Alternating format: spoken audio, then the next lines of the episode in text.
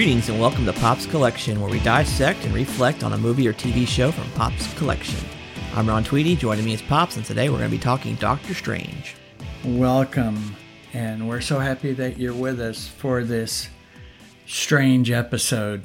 Yes, indeed. We're we're finally joining or taking a look into the Marvel Mystic. That's what I'm calling it. So we've seen I call the Marvel Fantastic, which is kind of like what we've been experiencing so far, the Marvel Mythic, which is like Thor, the Marvel Cosmic, which is Guardians of the Galaxy, and now we're in the Marvel Mystic. Okay, yeah. Sure. That would work. You know, yeah. I mean, uh, Doctor Strange was he was in a comic that was called Strange Comics. Strange Tales, yeah. Yeah, Strange Tales. Right. That's true. Yep. Yeah, I used to actually, I, I did like reading them, even though at a young age they were a little bit scary. Really? Well, yeah, you know, because it did delve into a lot of uh, different occult type things, you know? Yes, it did. I also, Vampirella, I used to read, which was a big magazine all its own, which was another strange but also in the same vein. Right. Know? Right. Yes, I did have a thing for horror movies and flicks back in my day, and as mm. you know from your collection, yep, the black and white, some of them were really, really good. Yes, agreed, absolutely. Anyways, so let's get started. Yeah, so it might be good for us to talk a little bit about the Strange Tales, which is, you know, like you said, the where he first appeared. So after another bit of research, um, I found out the reason why they had those books uh, back in the 60s. So you had Strange Tales, you had Tales of Suspense, Tales to Astonish, a lot of uh, Amazing Fantasy was another one. And um, trying to remember some of the uh, other ones, Journey into Mystery. So generic titles that didn't necessarily feature one character. In fact, uh, the research that I did, reading through some of the old Doctor Strange comics from Strange Tales, it was most of the time shared between somebody from the Fantastic Four. In fact, the first appearance of Baron Mordo. Uh, the other story was the Thing and the Human Torch meet the Beatles. So very funny, comical.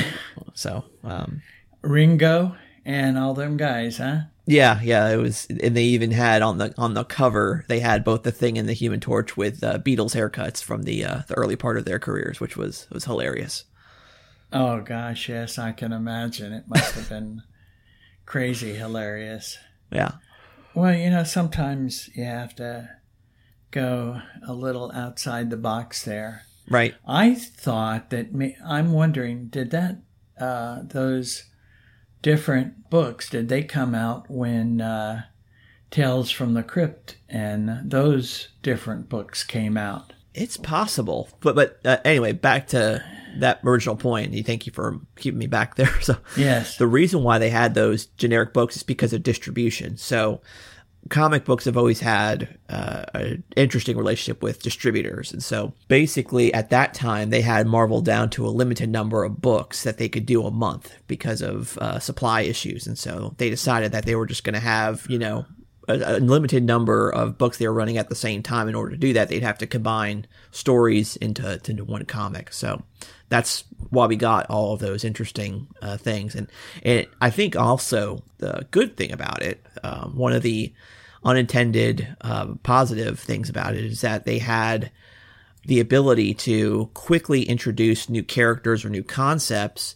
and not have to like take up an entire book. So, you know, introducing a character like Doctor Strange when you have the power of two of the superheroes of the Fantastic Four on the front of the book, it introduces those readers to something else that's totally different, which I thought was really cool. And I'm kind of wondering if there might be some value into thinking about how to do that uh, nowadays. There probably is. I I would imagine that some things happen, you know, whether it be on uh, the internet or YouTube or some other type site where I mean, well, Think about it. Uh, what about Dude Perfect?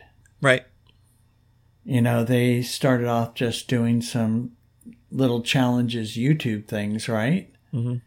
And developed into a huge warehouse company, right? Uh, yeah, yeah, definitely.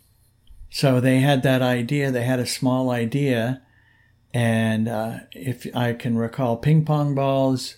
Yeah, but what I was referring to specifically was, you know, piggybacking off of something else, and so that's not necessarily really the same thing. Right, but what I'm saying is they got started with an idea, and they chose to run with it all different kind of things instead of just doing one thing they did little snippets. So it was kind of like each episode was about something different. Uh, if you would, were to do that in a show, mm-hmm. and then towards the middle of the show, you flip to a totally different story, that would be kind of, or have it to where as the character meets up with that second character. Yeah. And then the second half would be about that second character. Well, they or do something that. of that nature, right? Yeah, all, all the, that that happens a lot. They call them uh, backdoor pilots, where you'll and it's it's kind of funny watching it now, but like you'll have like the biggest thing that comes to mind right now is CSI. You know, they have a case that leads them to Miami, and guess what? They have to work with these new CSIs that are in Miami. And guess what? They're getting their own show this coming fall, you know? Right, right. But I'm saying a show that's just one show that both characters share the same. That would be more like the comic book, that what you're saying. You know, I mean, Doctor Strange eventually got his own comic, but yes, in the beginning, it was just trying out different things. Yes. Uh, and then those guys also, other characters may have got comics because, and in those days, it was a write in campaign. Same thing happened with Rocketeer. Uh huh. Yep. Originally. Yep. yep. So, yeah, starts out in Strange Tales, and uh, you're right. He does eventually get his new book.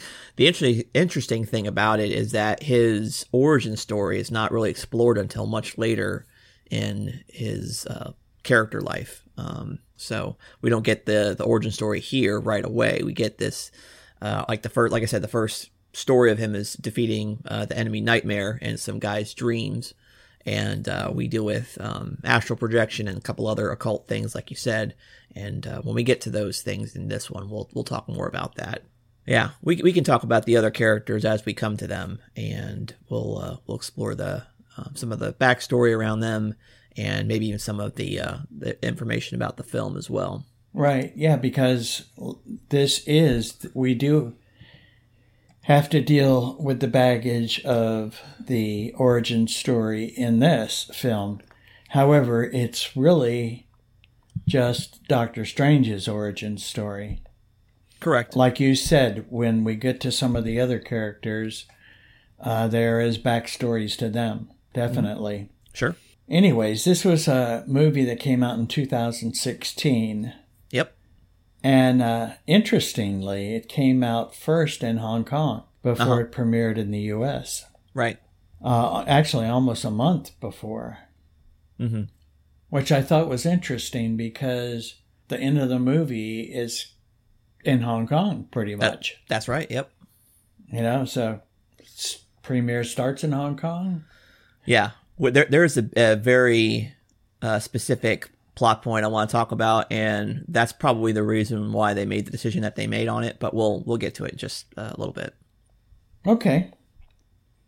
All right. So, uh, anyways, they had a budget of 165 to 236 million is what they were planning to spend, and it made uh, over 677 million. So yeah, almost three times as much uh, money. So not a bad thing. Not Civil War, but not bad. It's not definitely not Civil War, but there again too, it was Doctor Strange. Yeah. Even though I remember giving you the animated movie I remember you also selling it in a garage sale, so I know it was very memorable for you. Well, we always go back to the Marvel animated stuff, and we don't need to open up that right now.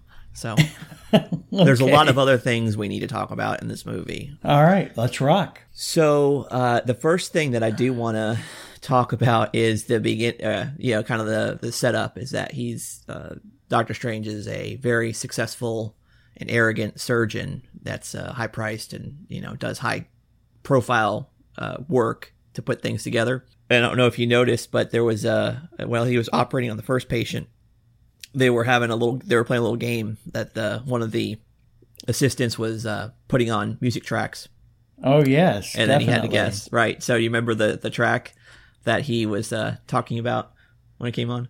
I remember "Feels So Good" was the second track. Right. Yeah. That that's the one I was going to be talking about anyway. So Oh, just- okay. It's funny. So, if I remember correctly, you actually had the book for that, right? Sheet, the sheet music, I think. Yes, growing up. I did. Yeah. Yes, I did. So, And I actually bought a flugelhorn, and I was going to try and learn how to play because I did play brass instruments when I was in high school. mhm. So yeah, I do. I remember. I love that song. yeah, it's it's strange because I went ahead and like listened to it in preparation for the the, the entire track. Listened to it for while I was working on something else, and that track is like nine minutes long. It's really yes, long. it is. and, and it was a top 40 hit with an, in- an instrumental song with a flugelhorn. I mean, it's incredible. Yes. Well, I I have to say that uh, as far as uh, radio stations go, there was another long song. Like, well, there was a few, In-A-Gadda-Da-Vida, Right. and uh, which they played a short version on the radio Mm-hmm. on most radio stations except for the FM stations. Right. Um, but there was a song called MacArthur Park, Yes. which was a very long song. Yeah, I like And- uh, the Weird Al version, Jurassic Park. Yes, yes, yes, definitely good.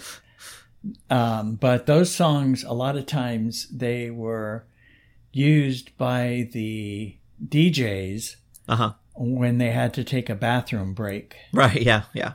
That makes sense. because they knew that they had a few more minutes to go. You know, Yeah, the that that is one thing that I'll I've never I never had the chance to experience, and I kind of want to see come back, which is uh, album oriented radio stations. Well, they'll just play they'll stick a whole album on and just play it through. Oh yes. Well, uh, the station there was a radio station back in my growing up day. It was called WSHE I remember that. She. Radio, Yep, remember that.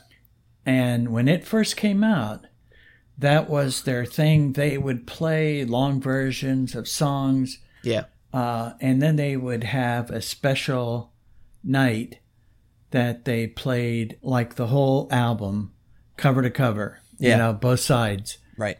and they would play side A and then they would flip it over and play side side B. Right. As a matter of fact, Styx actually did some concerts Yeah, where they did that with their albums.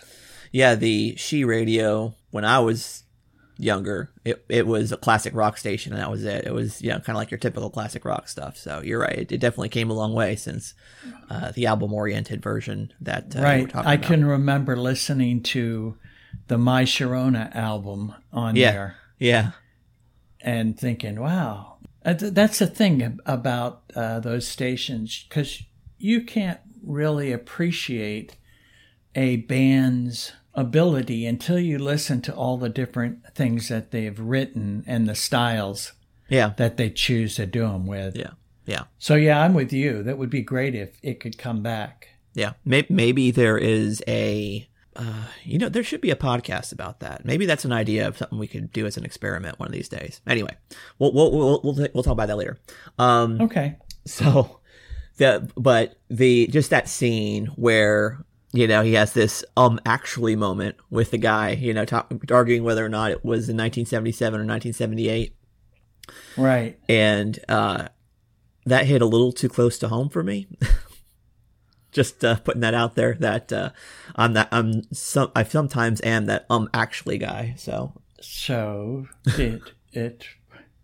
So you reflected on it. yeah, yeah, it uh. Anyway, So well, let's face it, we can all be um actually guys. Yeah, and girls. Right, right, at yeah, one point or another because there are certain things that we know that other people don't know and sometimes we choose to use that to lift ourselves up a little bit. Right. whether we do it intentionally or not you know? Yeah, I mean, sometimes, uh, you know, most of the time it's a, I care about the facts. Let me, you know, make sure the facts are straight. You know, it's not necessarily, oh, yeah, I got, I'm the holder of the facts. I'm willing to share the facts and say, let the record show that Chuck Mangione's album was released in 1977, not 1978 or whatever. right it was recorded in 77 help me let me straighten you out That's what I it was recorded in 77 not Yeah. released till 78 Yeah, right. um, there you go Yeah, so that happens. He's that surgery is fine, but uh, at, right after he gets a visit from another doctor in the ER with Christine Palmer about a really weird case about a guy having a bullet lodged in his head, and basically they they declared him dead. legally legally brain, brain dead. He was on the table to get his organs out because he was an organ donor, and then Strange, you know, just pops in there, does his thing, and we get this really tense moment of him fishing out a bullet of a guy's skull, and he's gonna be okay. And we see a couple things here. Number one, uh, we see more of his arrogance. Number two, we see when Christine Palmer, who is the second character, and we'll talk about her in just a minute. Uh, but anyway, when she goes with him to tell the family that he's going to be okay, you know, they they give you know her this giant hug. They want to give him a hug, and he kind of just like really brushes them off. He's got this. He doesn't know really how to interact with with people, which if you're going to be a surgeon at that caliber, there's probably some social uh, issues that you do have. So I can see that. Very similar to Tony Stark, who doesn't like things being handed to him, right? Right, So- exactly. Well, yeah, because they are in their minds more intelligent, above others. Yeah, I'm sure Um, that's part like of it. He's, you know, Doctor Strange is one of those guys that uh, he has his uh, an agent who checks out different cases for him and which he should try to do or which ones are are below him. Yeah, we'll we'll get to that. Uh, Right, because that's coming bit. up shortly. Exactly. Yeah. So uh, he finishes the procedure. There's another in- character we're introduced to called uh, Nicodemus West or Nick, and he's kind of like his rival. He he was the guy who's basically saying the guy's dead, lost cause. Let's get the organs out and make some use of them. But uh, uh, that's quashed. So uh, Stephen Strange is victorious in that. And uh, Christine Palmer has a conversation with him and pretty much sums up who Stephen is at this point. So let's listen to a clip uh, describing him, and then we'll talk about that after this. You know, you didn't have to humiliate him in front of everyone. I didn't have to save his patient either, but you know, I sometimes just can't help myself. Nick is a great doctor. You came to me. Yeah, well, I needed a second opinion. You had a second opinion. What you needed was a competent one. Well, all the more reason why you should be my neurosurgeon on call. You could make such a difference. You can't work in your butcher's shop. Hey, Look, okay. I'm fusing transected spinal cords. I'm stimulating neurogenesis in the central nervous system. The work I'm doing is going to save thousands for years to come. In ER, you get to save one drunk idiot with a gun. Yeah, you're right. In ER, we're only saving lives. And there's no fame, there's no uh, CNN interviews. Well, I guess I'll just have to stick with Nick. Oh, wait a minute. You're not. You guys aren't What? sleeping together. Sorry, I thought that was implicit in my disgust. E- explicit, actually. And no, I have a very strict rule against dating colleagues. Oh, really? I call it the strange policy. Oh, well, good. I'm glad something's named after me. You know, I invented the laminectomy procedure, and yet somehow no one seems to want to call it the strange technique. We invented that technique. Well, regardless, I'm very flattered by your policy. Look, I'm, uh, I'm talking tonight at a neurological society dinner. Come with me. Another speaking engagement? So romantic. You used to love coming to those things with me. We had fun together. No, you had fun. They weren't about us, they were about you, Not only about me. Stephen. Everything is about you. Maybe we could hyphenate. Strange Palmer technique. Palmer Strange. Yeah, so in that clip, we're introduced to a new character, uh, Christine Palmer, who actually does have a little bit of history in the Marvel uh, universe. She Yes. is- she uh, premiered in 1972's Night Nurse uh, comic. Right, one of three. Yes, it, it it's it. I actually read the first one of those. It's fascinating. Uh, going back, that it was at least the first issue was no superheroes at all. It was it was a medical drama about three girls that were in nursing school and trying to uh, become nurses. So uh, we had Christine Palmer, we had Linda Carter, not any relation to Wonder Woman, Lynda Carter, and uh, George Jenkins. So you know, just kind of it, it kind of goes through. It's it's like a slice of life comic where they kind of just go through all the drama of you know being in nursing school, trying to balance that and have a life, and also being three young single women in the city and trying to you know navigate that as well. So it's it's it's interesting. Yes, actually, uh, Stan Lee had wanted to boost up the uh, girl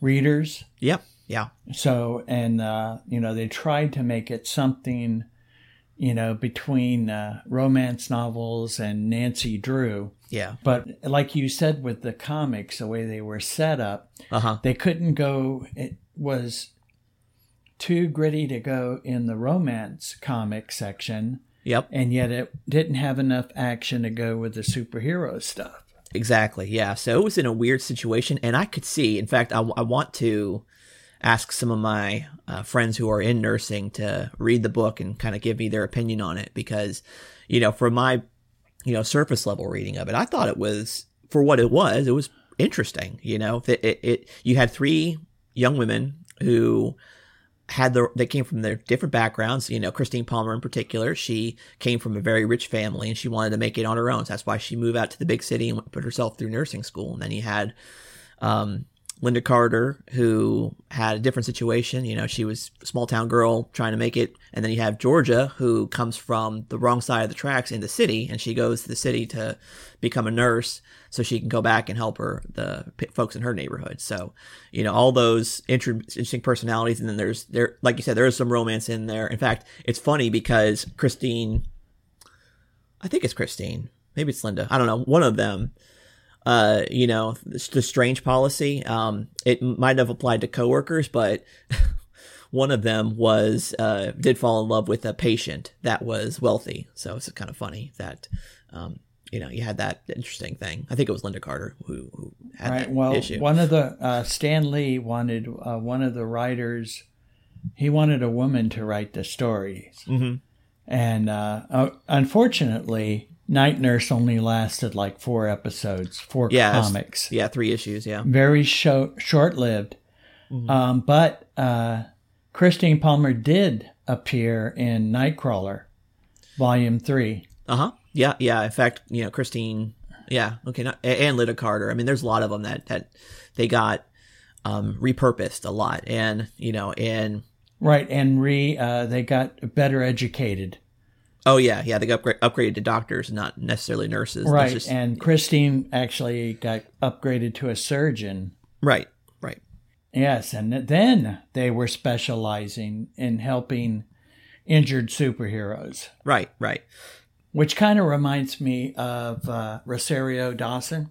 That was the original intent of uh, the Netflix MCU stuff. Uh, Rosario Dawson was supposed to be like a amalgamation between the three night nurse characters and you know making her the night nurse. In fact, they mentioned the term night nurse, but they decided that uh, they wanted to do something different. So Claire Temple is uh, kind of her own thing.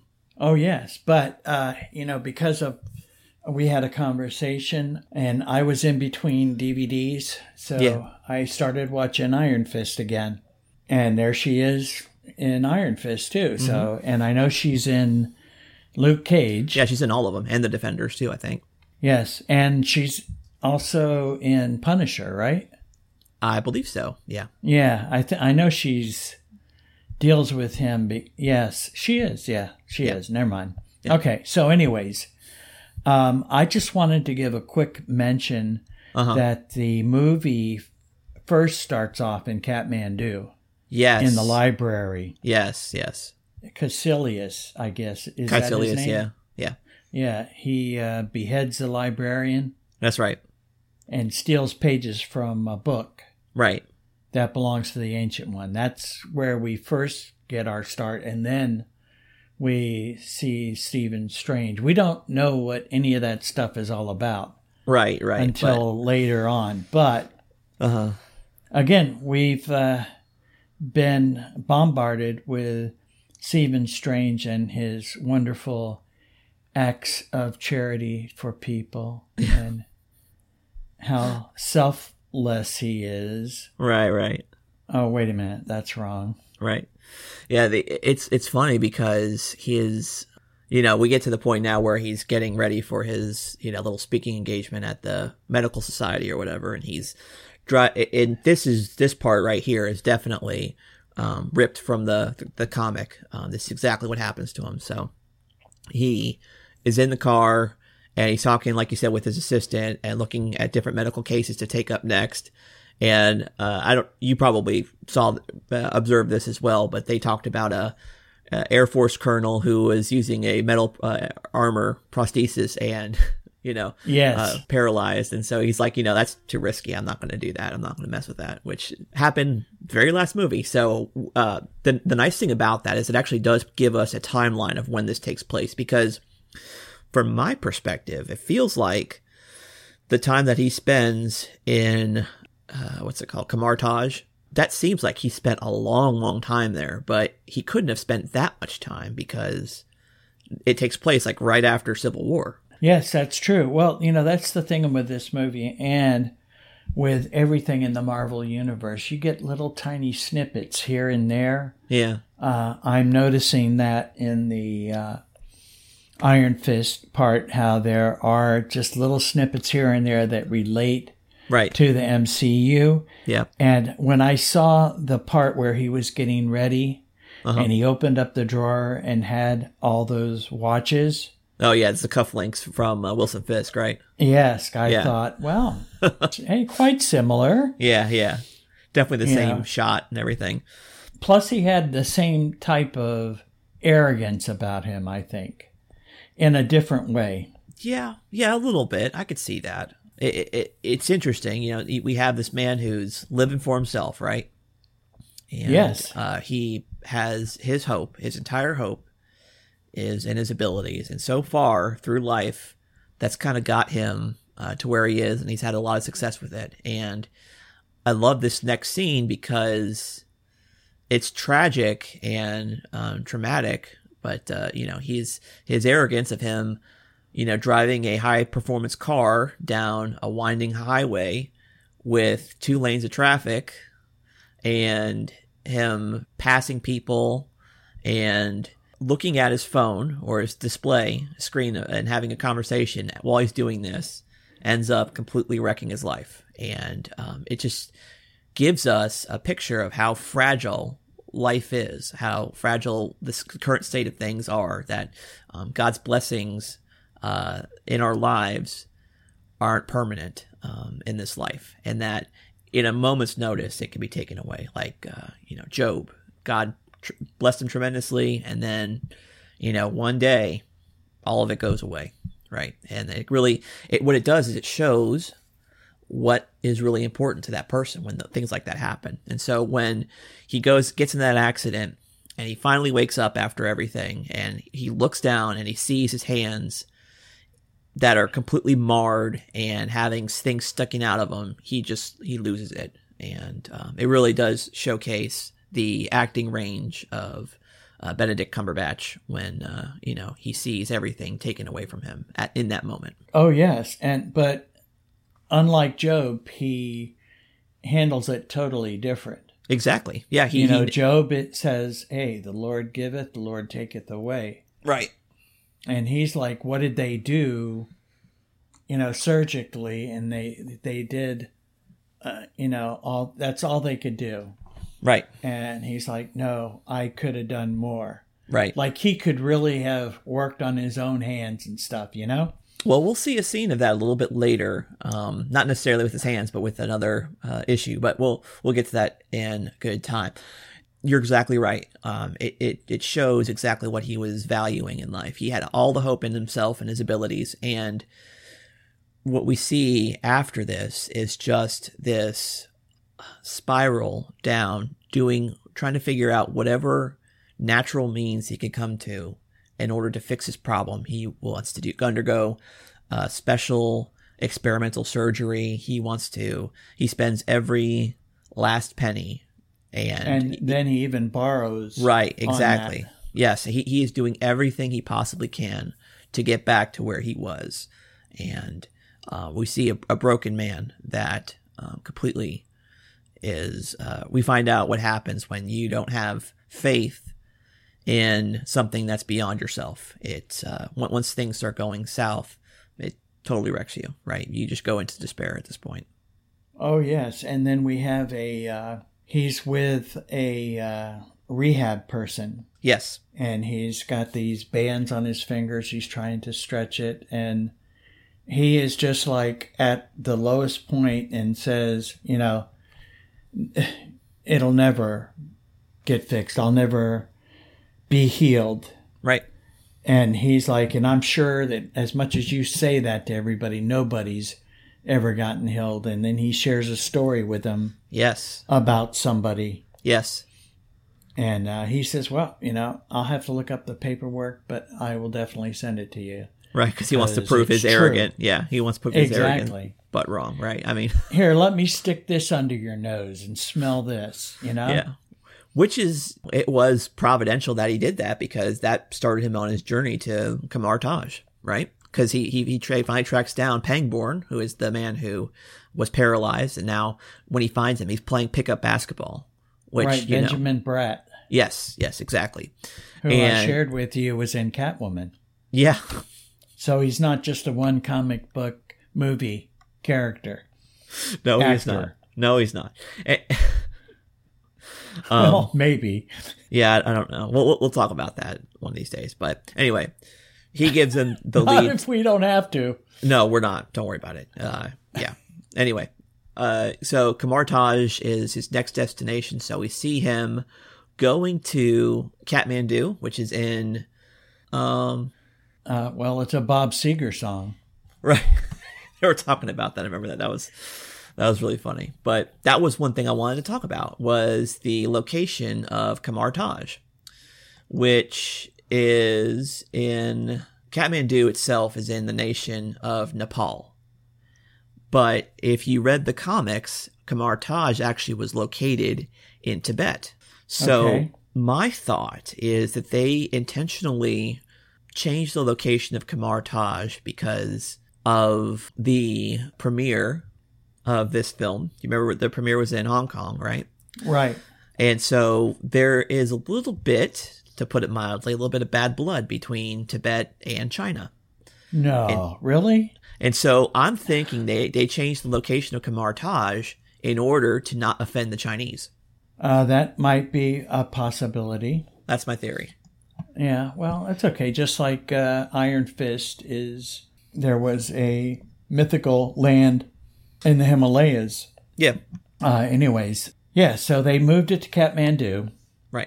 And actually, that's where we meet the next character, Yeah, which you uh, enlightened me about his character status. right. Yeah, You know, because for whatever reason, I just didn't remember him yeah.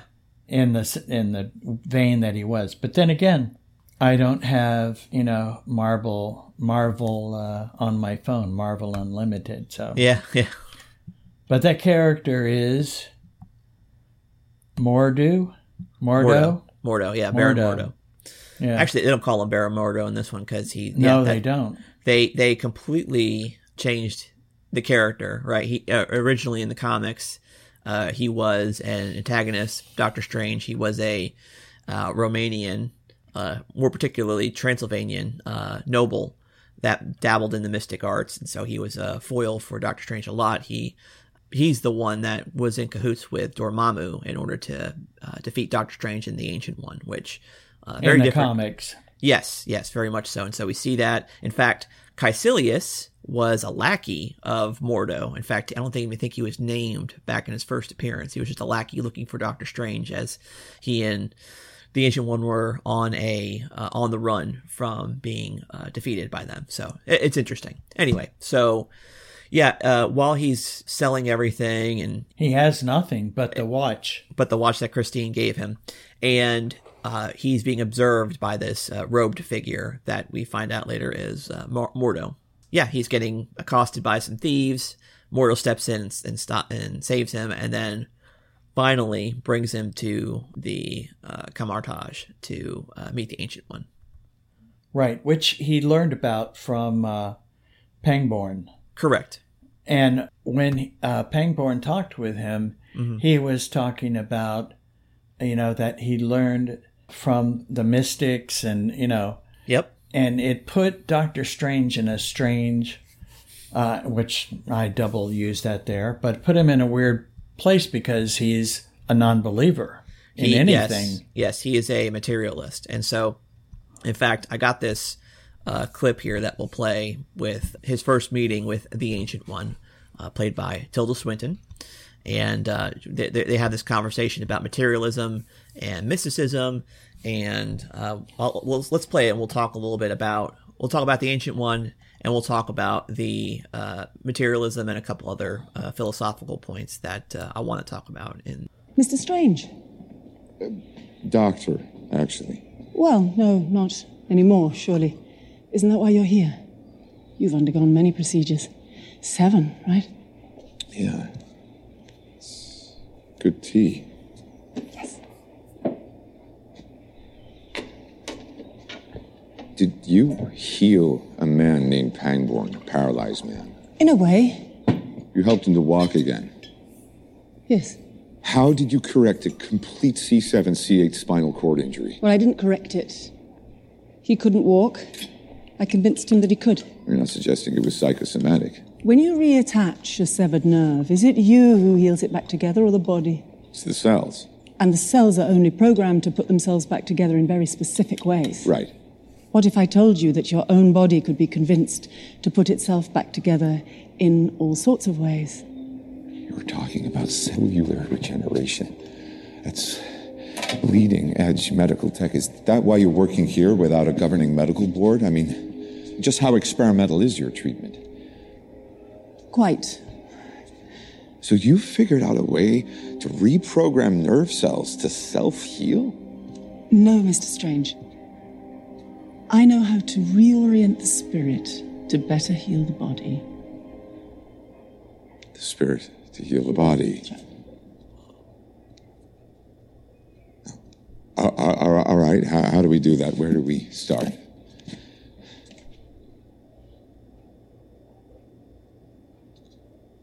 Don't like that map? Oh no, it's it's really good. It's just you know I've seen it before in gift shops. what about this one? Acupuncture, great. Yeah. What about that one? showing me an MRI scan. I do not believe this.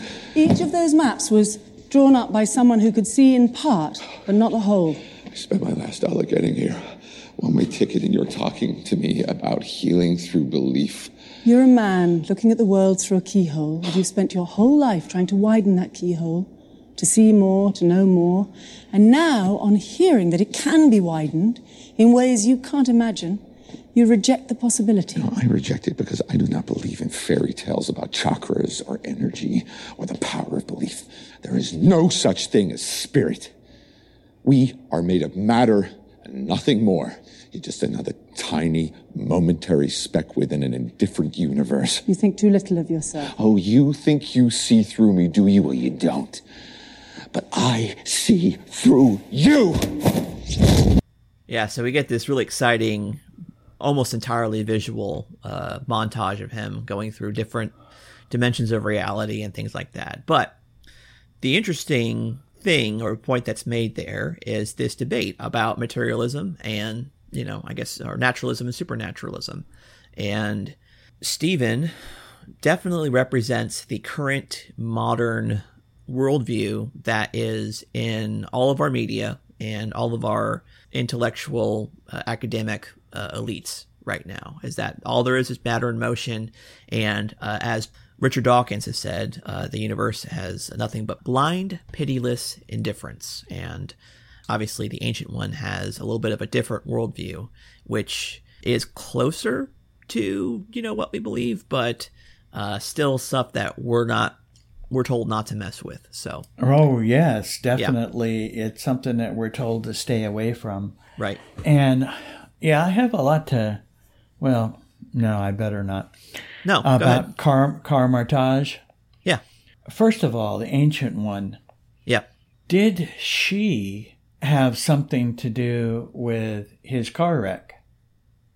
Interesting. That's an interesting theory. You know, uh, because here she tells him Uh huh. about all the operations that he's been on, uh, that he's gone through and everything that he's tried. Yeah. You know, if she's in Kamar-Taj all the time, how Yeah. would she know all that stuff, right? Well, I think uh, I think the answer is explained in Endgame. So uh, we know now at the end of the movie Oh, yeah, that, yeah, yeah, that the. Eye of Agamotto is not what it appears to be. It's not just some uh, mystic trinket. Time bender. Exactly. So what I think happened is that she knew everything about him because she went forward in time and had already had that conversation with him and she learned everything. So I don't think it was uh, I don't think she was directly involved with it, but neither did she do anything to prevent it. Correct. And So- my point is Kamar-Taj. Who's who comes to Kamar-Taj? People who have lost all hope Right. everything and are looking for a cure for whatever their ailment is. Yeah, I fact, mean, I- even according to this, Mordo yep, or Mordu uh, was in the same position yep, as as was Pangborn and Caecilius. Yeah, in fact, Caec- I have and a clip of Caecilius. uh, Caecilius talking about that exact thing. So we'll we'll get to that definitely. But you're right. Okay. Absolutely. Um, so what do you think about the casting choices that they made for the Ancient One and Mordo? Well, uh, the ancient one, I think she did a, a very good job of that. She does a better job uh, in, uh, oh my gosh, I'm losing it now. The train movie that I was telling you about. The train movie, Snowpiercer. Yeah, Snowpiercer. She's in that. Yeah, she's uh, basically the antagonist. She's Okay. like the second in charge, but she has curly red hair. She wears glasses. Uh huh. It took me half the movie to remember who she was. Well, I- know her primarily from uh, Narnia. She was the. the Oh queen. yes, the yeah, so- Ice Queen, right? Yeah, yeah. So um, she did an amazing job there. Uh, yeah, fantastic. So she's a I'm good def- actress. I'm very, very impressed with uh, a lot of the acting choices that they made. But there was a little bit of controversy because she was playing a character that was traditionally Asian. And so um, they accused the movie of what they, it's term called whitewashing, where you have white actors portray non-white characters. So the big uh, controversial one was Mickey Rooney playing an Asian character in Breakfast at Tiffany's. Uh, very uh, yeah, when you kind of watch it now, you kind of cringe a little bit. But I, to me, a lot of it was much ado about nothing because what the complaint was originally is that, oh, you know, we're tired of these stereotypes of these Eastern mysticism characters, like with Wong and a couple other ones as well. And so it's like, well, what, what should have they done? You know, there's nothing they really could have done to, uh, you know, appease them. So if they recasted it as a, um, you know, a Celtic woman, um, you know, that was a little bit of controversy. But the thing is that nobody talked about how Mordo was completely changed. He's no longer a Romanian noble. He's a, uh, Right. man of African descent. It's like, Ye- what are you going to do? You know, it's like, Totally it- different. yeah. Well, and so, it's similar with Kingpin in the first Daredevil movie. or Nick Fury, right? I mean, there's, Yes. it, it, it's, it's fine. You know, these characters are not, Well, I think that's part of the problem is that, you know, we've become a society that is so sensitive, you know, that you have to be politically correct about different things. Well, you know, it is what it is. It's not. It's not even that though, because it's selective. It's completely selective. Nobody cares about how bad they make the Irish look in Daredevil season two. you know, nobody cares about, you know, how bad some of these other uh, stereotypes are. Uh, it's only when it's certain things that they can use to their advantage to to generate some controversy. And it's like, Right. That's the same thing with the Washington Redskins. Right, exactly. Um, You know, so who, who got offended by that? You know, yeah. So anyway, I mean, a small little group gets offended. I remember that they're coming out a thing about using Asian actors for Asian parts. right. Uh, it was a big to do, like you say, about nothing. You know, Well, the other part of that that they they specifically mention in the movie here is that the ancient one is not Asian; she is uh, Celtic and she's ancient. You know, so it's not like they are having a uh, white person play a non-white role. She's playing a white role. They just re-envision the character as not Asian, and which is fine. You know, the, the, right? the they do the- that in comic books all the time. and, and I'll bet you, and I, I, I- this is just a, I'm throwing this out there. I bet you there's a different timeline in the far future where the ancient one is none other than Stephen Strange. You know, it's just a role. It's not, it's not necessarily a particular like specific character. The ancient one. It's, it's a title. You know. Right, correct. Yes, could be uh, the Watcher, you know, for all you know. Oh yeah, that's a good you point.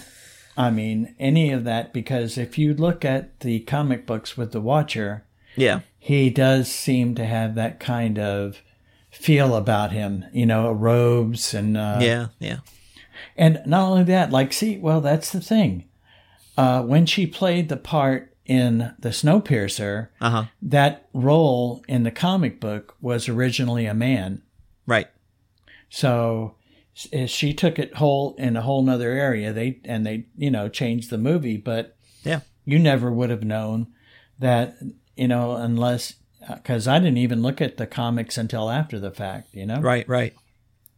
But here we're at Kamar-Taj where they bring us your hurt and people that have nowhere else to go.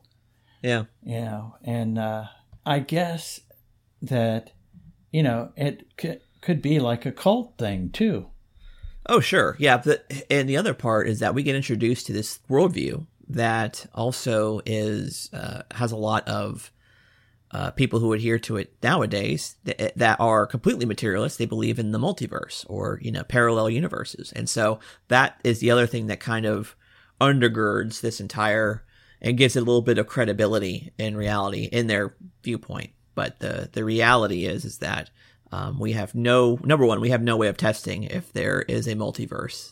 Number two, even if we did, the uh, odds of it are um, ludicrous. I mean, just the amount of uh, extra, you know, there, there's lots of philosophical issues, and I would just, uh, if you're interested in learning about that, I would just Google two terms. Number one, world ensemble. That's the actual technical philosophical term for the multiverse, and Boltzmann brain, which is an argument that kind of defeats that particular, in my opinion, it, it really is a defeater to the theory of multiple uh, universes. So anyway, well what Um, about dimensions you know Yeah, fifth dimension sixth dimension you know That- those things Right. Well, that's that's the that's different. Um, that that is in the realm of physics and not philosophy.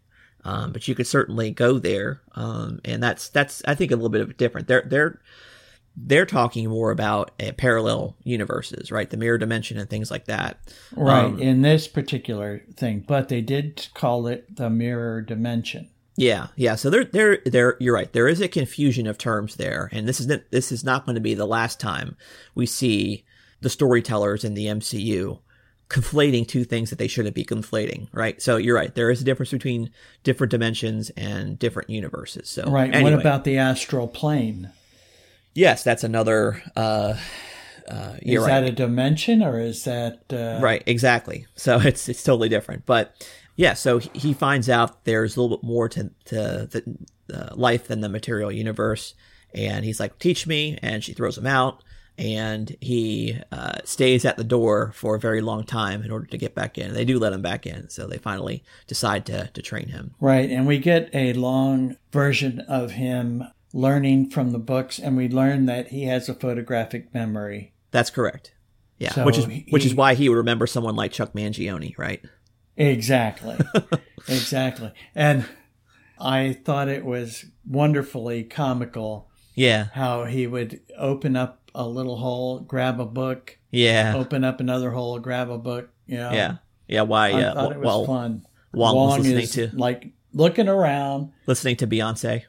Yes, yes, because he told him about her. Yeah. Try me, Beyonce. Yeah. So, Yeah. yeah. So, So- yeah, so we get that part, and then Uh-huh. he gets the book that the ancient one that uh, the pages were ripped out by Caecilius, Correct. and he had already learned about the stone, the time bender. Right. The Eye of Agamotto. Uh, yes, the Eye of Agamotto, and he actually makes the ripped pages come back. Yes, and so he's able to look at what Caecilius actually stole, and so he realizes that. And Wong says, and Wong is another character that we're introduced to. He, in the uh, comics, he's just kind of like his assistant, but here he's the keeper of the library and has a little bit more of a prominent role, uh, played by Benedict Wong, which I thought was interesting. That uh, character name, uh, actor named Wong played the character Wong, and his name is Benedict, just like the main actor Benedict. So that was That's, that was- right, That's Ben pretty cool. Ben. Yeah, exactly. Anyway, But could you call him Gentle Ben? well played. I see what you did there. Yeah, okay. For the old, uh, those that are too young to know about that, used to be a TV show about a bear, yes. and his name was Gentle Ben. Yeah. Um But so they do. He learns from Mordu and Wong that uh, bending time has consequences. yes, very dangerous consequences. And, and what Wong says is the knowledge is not forbidden, but the practice of it is, or the spells are. And so I, I do like that. That is actually an interesting point that he made. Is that there's a difference between doing something wrong and actually knowing it. Like i i there's there, there is there might be some sufficient risk in order to have conversation about topics that might be controversial or might have dangerous consequences, but the wrong way to handle that is to censor it, right? You know, the the fact that what you end up doing is you end up creating a, a black market for ideas that end up um, not letting them being able to be discussed openly and in a way that could easily be refuted. It's like, so for instance, you know, there's this, you know, right now we're talking about, uh, you know, we're living in the age of COVID 19 and there are doctors that have some opinions that aren't going, they're, they're outside of the mainstream. And instead of, you know, even if they are pushing dangerous ideas, instead of going out and refuting them and refuting them thoroughly, they decide to, you know, take their videos off of YouTube. So what does that do is it makes everybody go on alternate ways of viewing that information and then not necessarily getting the straight truth because it's become underground, you know? So I, I think that that's sometimes a thing that people don't think about. It's the unintended consequences of censorship. And, um, you know, that, I agree. so Yeah, so we could we could go down a whole new rabbit hole about that because Sure. I feel that way about a lot of the uh, well CSI especially. Yeah, Uh, you uh, get introduced to a lot of strange things on on those shows, right. uh, and I think that it's important. You don't have to go down that rabbit hole, but you should be informed that that rabbit hole is there, so you don't step in it. Sure. You Yeah, know, absolutely. So that's what it's the same thing. What you're saying here. Yeah. So back to the story. Yes. Strange is uh, making a lot of progress. He's um, ancient one throws him off on um, Mount Everest and says, "Guess what? You got to find your way back by making your own portal." He does it barely. He barely survives. And so we see this growth, very similar to other training montages. He's able to make himself more versed in the in the mystic arts. A- And the interesting thing here is that they get introduced that there are three sanctums on Earth that defend against the mystic forces of evil, and they happen to be, get this, one's in Hong Kong, one's in London, and one's in New York. Now these sanctums have existed for thousands of years. So you're telling me that before the discovery of these places by different folks and everything, that these sanctums existed in these different places, you know, for thousands of years. I don't know. That What- seemed to strain my credibility at that point. Credulity. Well, you know, it's that's the way uh, I feel a lot of times when you're watching a nature show or a show about uh, history, and they say, "Oh, millions and millions of years ago," Yeah, yeah. and I'm thinking like, No. Yeah. So, uh, anyways, to get back to where we were at, Yeah. uh, they when they discussed that about the three buildings, Uh huh. he let they let him know that hey, you can get to any one of those sanctums right here from the portal. Kamar-Taj. Right, exactly. Yeah, and then that is when we get Caecilius and his followers back into the mix.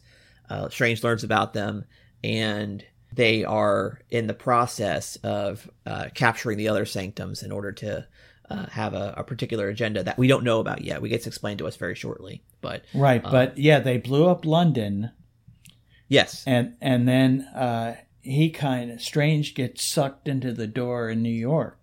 Yes, exactly. exactly, sucked into New York. yes. And that's where we get this big montage. What did you think about the special effects? Uh, Yeah. You know, bending the reality that So- they did. Yeah, uh, I'm glad you brought that up. I did want to talk about it. In my opinion, the visual effects in this movie are some of the best I have ever seen, and I think it's the best in the MCU. The visual effects are absolutely breathtaking.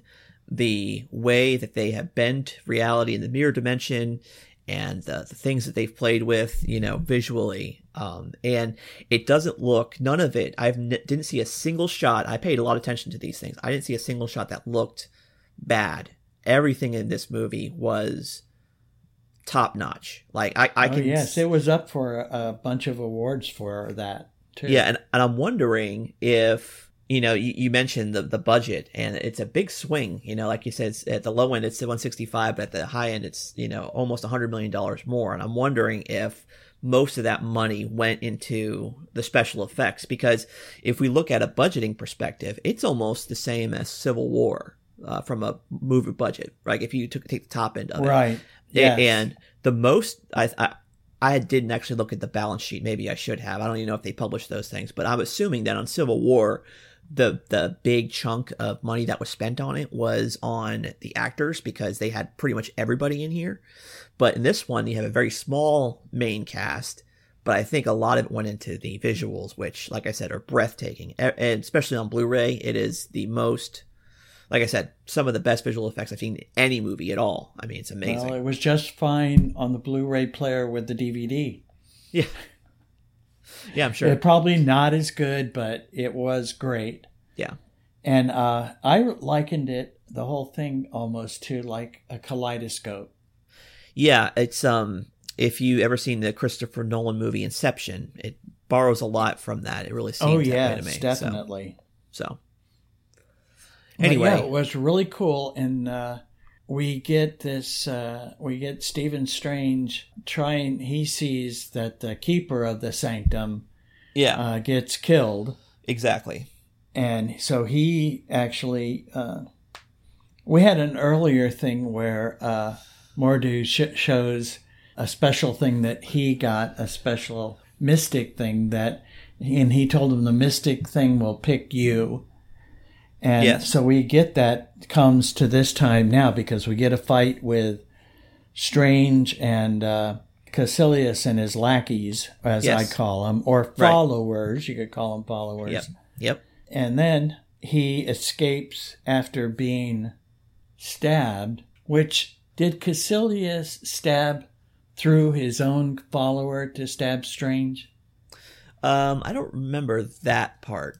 Before we do that, I do want right. to talk about. I want to talk about the interaction that Caecilius has with Strange at the beginning of their Oh, fight. yeah, yeah. You know, it, um, I don't have the clip because it's it's comical, but you know, and I wanted just to kind of slip the stuff that talked about some of the ideas about this film, but. You know, he, he's like Mister, and then he corrects him the doctor. He's like, "Okay, Mister Doctor," Yes. or and he's like, "No, it's strange actually." And he's like, "Maybe who am I Yes, to judge?" is. You know, it's so funny. Uh, and Caecilius is played by Mads Mikkelsen, who is eh, you know an actor in a lot of other different films. Um, one of my favorite actors. He plays Chiffre in Casino Royale. He plays. He has a character in Star Wars Rogue One. He is he played Hannibal in the TV series Hannibal. He's just a very excellent actor, and I'm I'm glad. I'm disappointed that we won't be able to see him for other movies because he did. A, maybe maybe he'll come back in the the next Doctor Strange movie because it's a multiverse movie. but That's uh, true. You know, that's In the mad multiverse. right, exactly. So he's So he is mad. that's for sure. Um, anyway, so like you said, there is a fight that ensues between Caecilius, his uh, lackeys, and Strange, and at one point, uh, he takes out some of the lackeys, um, and he there's this cape of levitation that is I I liken it to the magic carpet in the Disney Aladdin. It's almost got a mind of its own, and it helps out the uh, person that it likes, and so you know it kind of helps him beat the lackeys and uh, get to Caecilius and uh, subdue him. Right? Yes, he does. He subdues him, but he subdues him when he's been stabbed through the heart. Right? Um, uh, maybe. Uh, I, I forget. and that's the- when he like gets away. Or No, well, before, just remember that he was uh, captured. He they had that thing that kind of put like him, you know, tied him up and you know covered his mouth. You remember that? oh yes, yes, I do.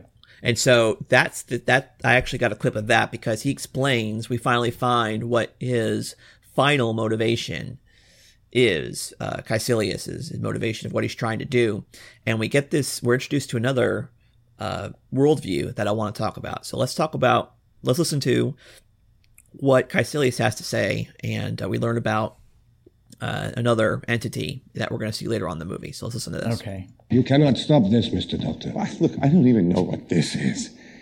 It's the end and the beginning. The many becoming the few, becoming the one. Look, if you're not going to start making sense, I'm just going to have to put this thing back on. Tell me, Mr. Doctor. All right, look, my name is Dr. Stephen Strange. You are a doctor, Yeah. a scientist. You understand the laws of nature. All things age, all things die. In the end, our sun burns out, our universe grows cold and perishes. But the dark dimension, it's a place beyond time.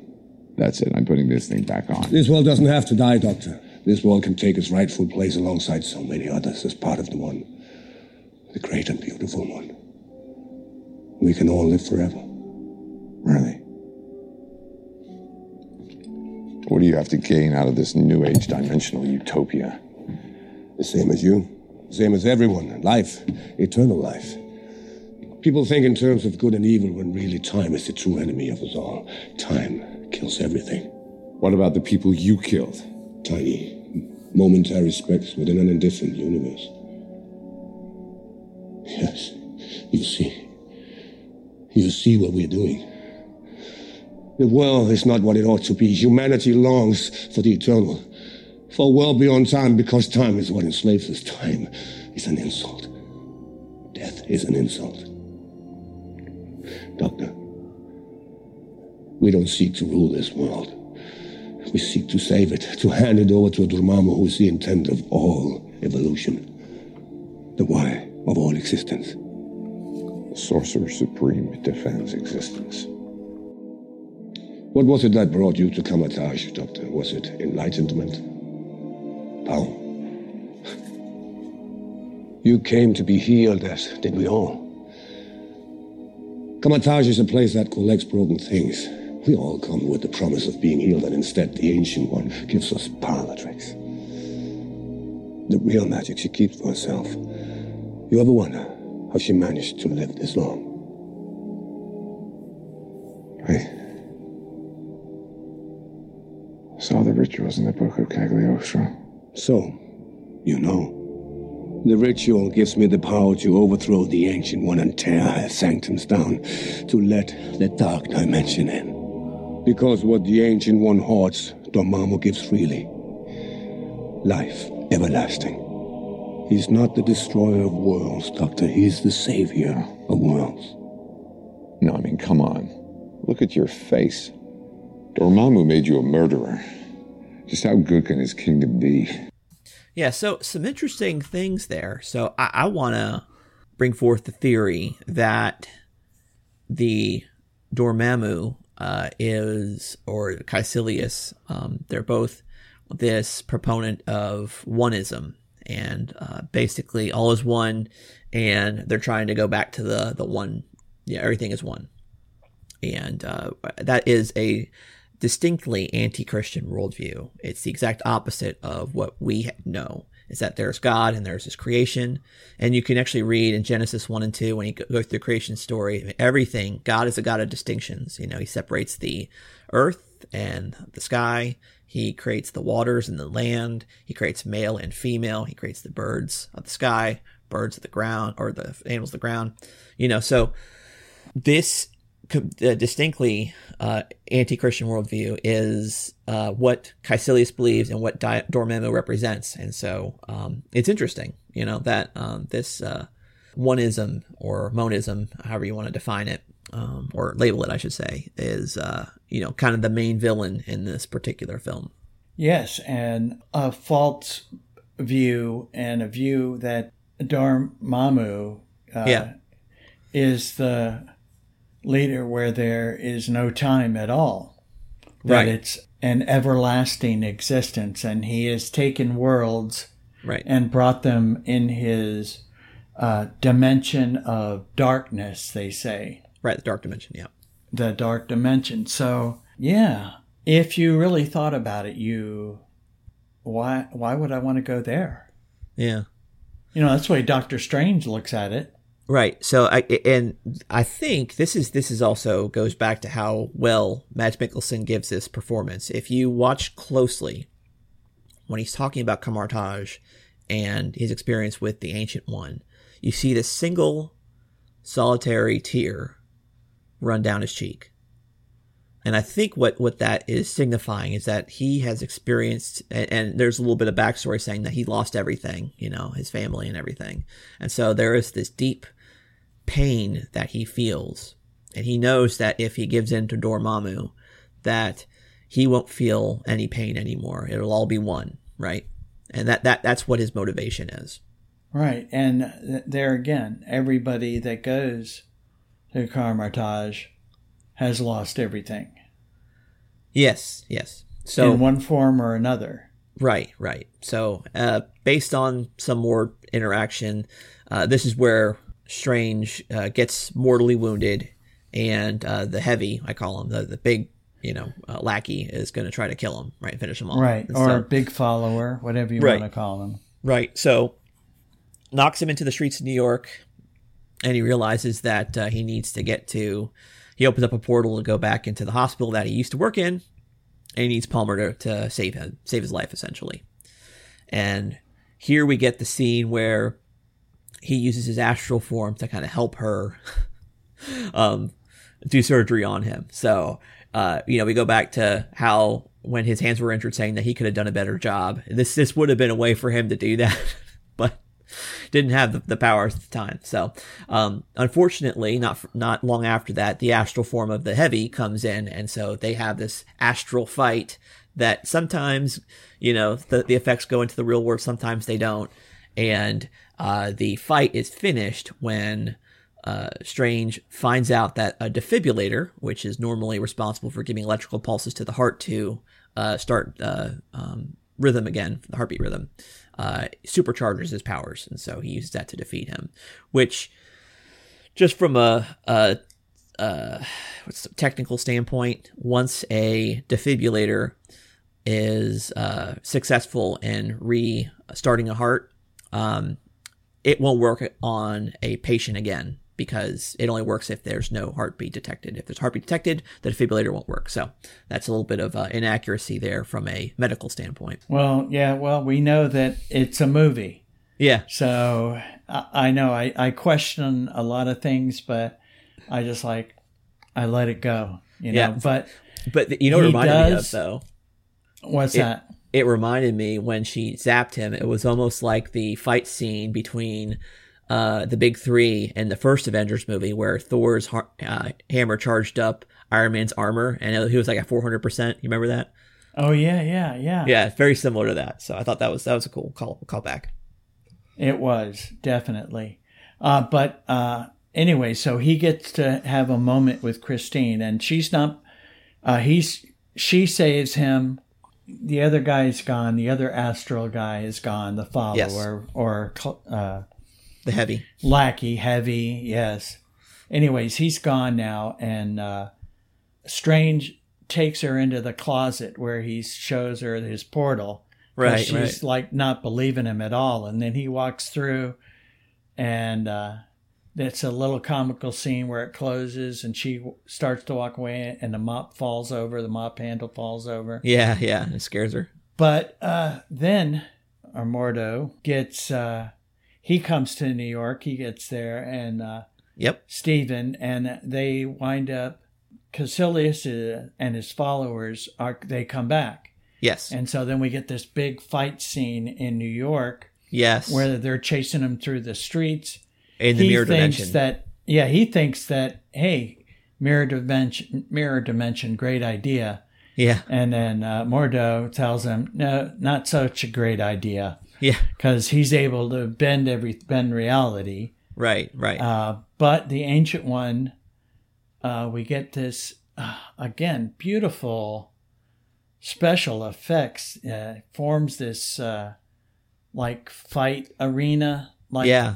around circle area. All right. Before we get to that, Okay. we do have we do have to discuss one thing that happens up leading up to that. So they're fighting in the streets of New York, and like you said, everything's being bent into weird things. And so at some point, uh, Strange lands on a bus, and there is a familiar face Oh, reading reading a book. Right? yes, your mom laughed so hard when she saw that. Yeah. So Stanley is reading about a book and laughing, like saying, "This is this is crazy" or whatever.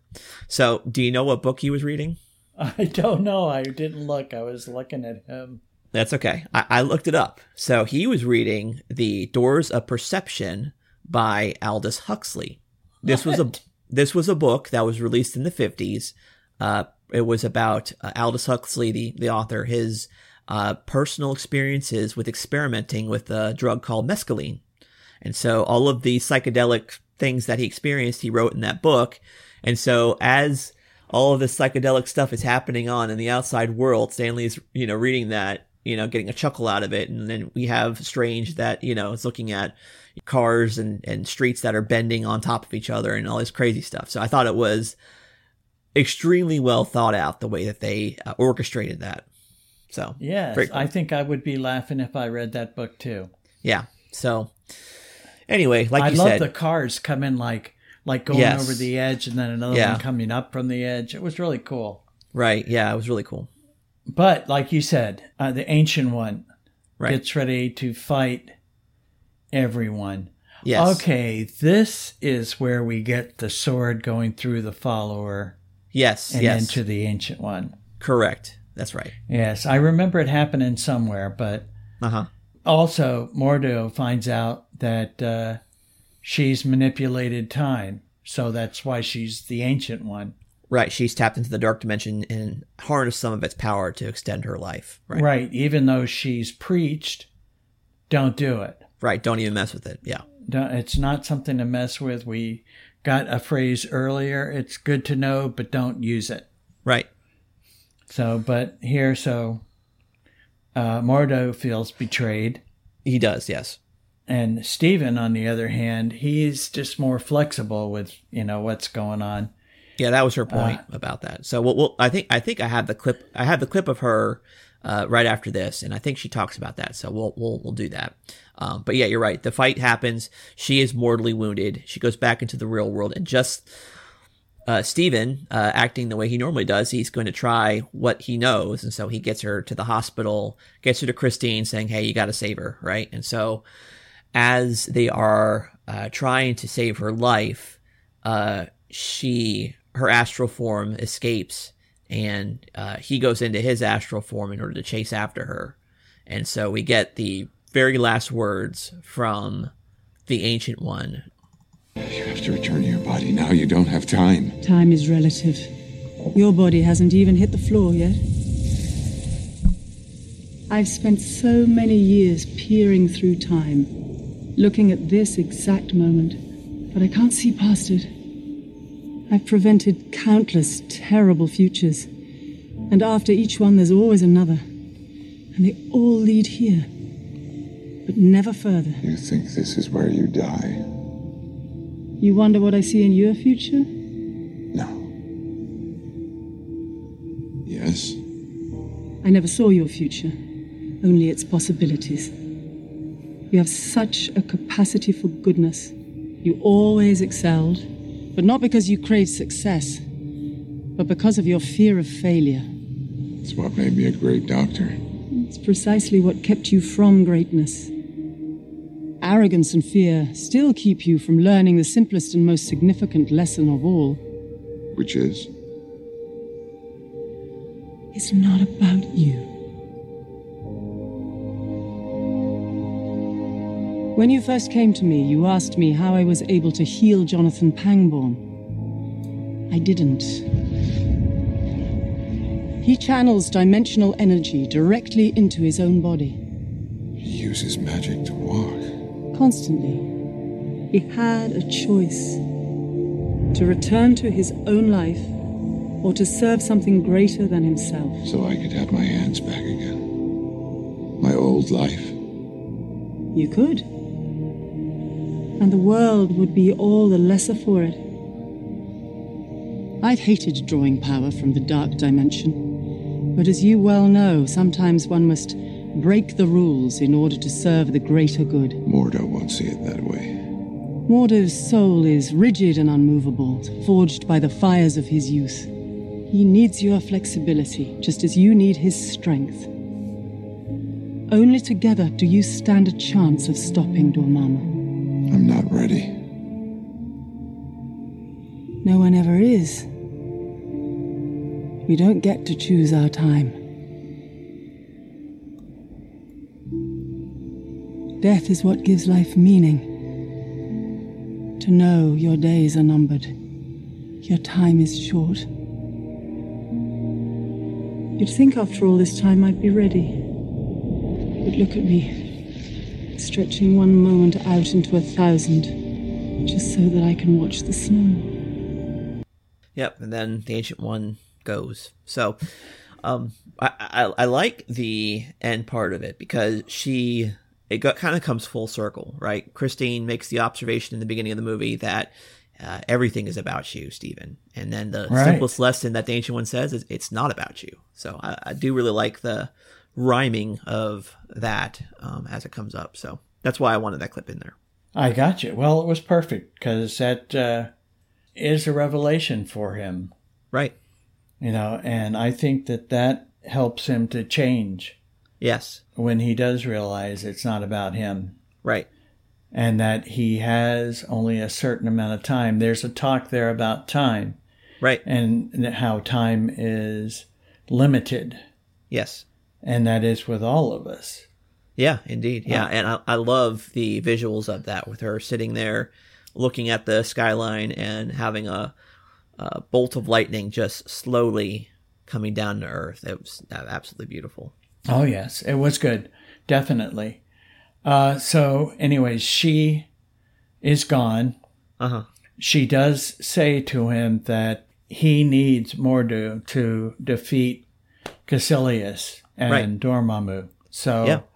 he gets back and uh, he finds Mordo at uh, the New York Sanctum and says, "Hey, we have to go to Hong Kong." Right. That's where the final confrontation is. and I think that he reluctantly goes because he he Strange tells him, "Hey, I can't do it without you." Correct. And uh, they get there, but basically, they're too late. Right. And then we get to see this. Uh, it, the the final confrontation is interesting. So he tries to wind back time. Uh, he's able to uh, use the time the Eye of Agamotto to completely you know reverse the process. But as he does, Caecilius and his uh, lackeys get back into what's happening there, and so they're stopping him, whatnot, and he realizes that no matter what he does, he's really got to, you know, defeat the source. Or Right, uh, Dormammu. exactly. So he does the uh, interesting thing. So he goes. He actually goes to the dark dimension itself, and he confronts Dormammu directly. And I don't know. It, it's interesting the way he decides to confront him. In in the one that I read, uh, the, the, his uh, original confrontation with Dormammu, he kind of does a similar outcome happens, but the way he goes about it uh, is a lot different. So um, we won't. I won't get into that now because we've already uh, run quite a bit of time. So I'm going to kind of sum up. Basically, he puts him in a, a time loop, and uh, it, is, it is a really interesting visual thing where um, the dark dimension, very colorful, lots of interesting shapes and uh, effects that they use. But uh, basically, the gambit that Strange uses is that I'm going to keep you in an infinite time loop until you let me go and you never uh, invade Earth, right? Right, and you take Caecilius and his followers with you. And let them Ex- come up to you. Exactly. Yeah. And I, this is a Disney uh, entity, right? Marvel is owned by Disney. That's correct. And uh, Dormammu, Master Computer. Okay, yeah, I can see the the resemblance. Yeah. Yeah, I thought so, so. When I saw that, I said, I know exactly who that is. You know, same eyes. Yeah.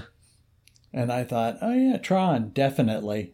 Well, according to what I read, the actual voice of Dormammu is actually uh, Benedict Cumberbatch himself, which is interesting. Uh, that is interesting. Well, I didn't say voice wise because uh, oh yeah, yeah, different actor, but, But an English actor nonetheless. Yeah, it's definitely the MCP, right? Yeah, absolutely. Visually Yes. speaking, yeah. Yes, definitely. So he he's successful, and just like in the battle that he had in the comics with Dormammu, Dormammu does give his word never to invade Earth again. Um, in the comic, however, he decides he's he's he's not going to invade Earth ever again, but it doesn't prevent him from using his powers and giving them to somebody else who will try to take out Strange and the Ancient One. So that uh, person ends up being none other than Baron Mordo. So I'm guessing that might set up the sequel um, of what happens. But you're right. Uh, he is successful. Caecilius and his lackeys are consumed into the dark dimension, and everything is reversed and made right again. So we're, we're done with the battle. Roll credits. Yeah, exactly. We're there, but we get the very end where he's putting the Eye of Agamotto back, and Wong makes the observation, and it's not every day somebody uh, messes around with an Infinity Stone, and so we find out, oh, that's an Infinity Stone. We've been seeing a couple of these in the past movies, and so now that there, no, there's another piece of the puzzle there. Right, another tie-in. Yes, exactly. So um, it ends. He's got his cape. He's got all of his stuff, and it, it, uh, we get the, the end credits, which are really interesting, visually appealing, and we get the uh, Doctor Strange theme played over the credits with played by or composed by Michael Giacchino, who's done a couple other things um, here and there. He's a very good composer. And uh, then we get some. We get not only a mid-credit sequence, but also an end-credit sequence. So we get two little teasers at the end, right? Yes, yes, and that's what I was talking with you about the other day. Because of that first teaser, I thought our next uh, review was going to be a different movie, but Right, that's not yeah. the case. Exactly. Yeah. If we get a, a it's it's almost like the end of Ant Man, where they had the it's basically a scene from the next uh, one of the next movies, and so um, they kind of showed a preview of a scene in Civil War from Ant Man, and this time we get a preview of a scene in Thor Ragnarok with uh, the return of Thor finally. so Yes, um, we get a little comical scene about him offering him a drink and him looking specifically for Loki. So we get the, the teaser that not only is Thor coming back, but also Loki. And so um, we'll, we'll get to that in a few uh, more episodes. But the very end, we get this scene between Mordo and Pangborn. And Mordo becomes this different person. He has lost his faith in the Ancient One's teachings, and he decides that the best thing to do is to rid the world of magic and its powers. So we get a setup for the rest of the Marvel Mystic pocket of the MCU, which I think Up- so. Yes, up up until now we have not seen anything. I think the next film we're going to see in the Marvel Mystic is going to be Shang Chi, which comes out I think next year. But uh, if this kind of like you know whets your appetite, okay, what are they going to do next? Next movie is going to be all the more that because there are I think a record number of post credit things there, and we'll we'll talk about that next week. But anyway, Right. well, that the whole thing about that is that uh, with this COVID nineteen, yeah are they going to come out on time? Because uh, Doctor Strange two, or Yeah. well, the that was supposed to come out in twenty twenty one. Yeah, and I think they're still on schedule to do that one um, with the release date. I know they, they they have at least for the announced movies, they have given them new release dates, and I believe that the Doctor Strange uh, second movie is going to be next year. Uh, still, um, it might be later in the year, but it's still I think Right. But out, and so. the same thing with uh Shang Chi is was supposed to be out in 2021, right? right, exactly. So, So we'll well, see. we'll see how that goes. Right. Yeah. Okay. There's not much left except a Yeah, let's- rating. let's give it the rating. Any anything else that you need to talk about? Because I think we covered a lot. Oh yeah, we did. There's nothing else I want to talk about from a worldview standpoint. There's tons of information in here, and I going into the movie, I felt that I I wasn't. This is definitely the one uh, of the MCU films that is not as interesting for me from a character perspective or anything like that. I'm not really into Doctor Strange; it's not my thing. But the uh, ideas, concepts, and um, things they put forth, you know, some of the implications that they put out there is fascinating to talk about all the same. So, Oh yes, it was definitely an interesting movie, like you said. yeah. So, do you want to rate it first? You want me to rate it first? Sure, I'll be happy to rate it first. Okay. Uh, you know, especially because of the MCP at the end there. Uh, Yeah. I'm actually going to give it an 8.3. Okay. Yeah, I thought it was, well, the special effects were awesome. Yeah. I love the ancient one. Yep. And uh, also Benjamin, both Benjamins were definitely great. Uh, I thought for the most part they uh, did the characters in the right role. The stars played the, the characters very well. Agreed. Yeah, absolutely. So, uh, yeah, like I said, with the with the premise that um, Doctor Strange is not one of my favorites, and uh, you know, from a backstory thing, I, I'm not super interested in it. I, I, Marvel Mystic is not necessarily something I'm into, but given the amazing visuals, the amazing acting, and the interesting things introduced in this film, I have to give it an eight. I mean, it is so well executed, and it doesn't. It, it's a very. It's interesting to contrast this with the previous movie, Civil War, because the what made that movie good is star power. I mean, they just threw everything in there. Here we have a very small list of characters, but they do so much with them that it makes the movie um, extremely well done. And like I said, the score is fantastic. The theme of Doctor Strange is one of the most distinctive themes that they have for uh, Marvel, and uh, you know, I'm I'm interested to see where they take it next. Oh, me too. I, I don't know if the second movie will be as good as the first because Right. You know we they did a lot of development and character and the actors did a wonderful job. We'll see how we'll see how they do it. I mean it can get better but you don't know. Like all the captain america movies each one was the next one was better than the previous one. Well, that that's your that's your take, and and I would say that it, in in your defense that the the all three of the Captain America movies are very different from each other, completely different. Oh yes Anyway, so that's great. All right, so next week we're gonna shift. We're shifting focus from the Marvel Mystic back to the Marvel Cosmic. So you ready to go into space again? ooga shaka ooga shaka All right. Well, does uh, that thank- that means yes yes, I I figured. Or you could just say I am Groot, right? i am groot yes Yeah. So thank you for for listening. We will uh, come back next week. In the meantime, feel free to send us an email if you have any feedback or any questions. Pops Collection Podcast at gmail.com.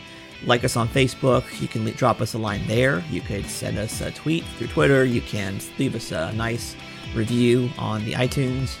And uh, next week, we're going to see you with Guardians of the Galaxy Volume 2. Goodbye and God bless. Goodbye. God bless and tell your friends.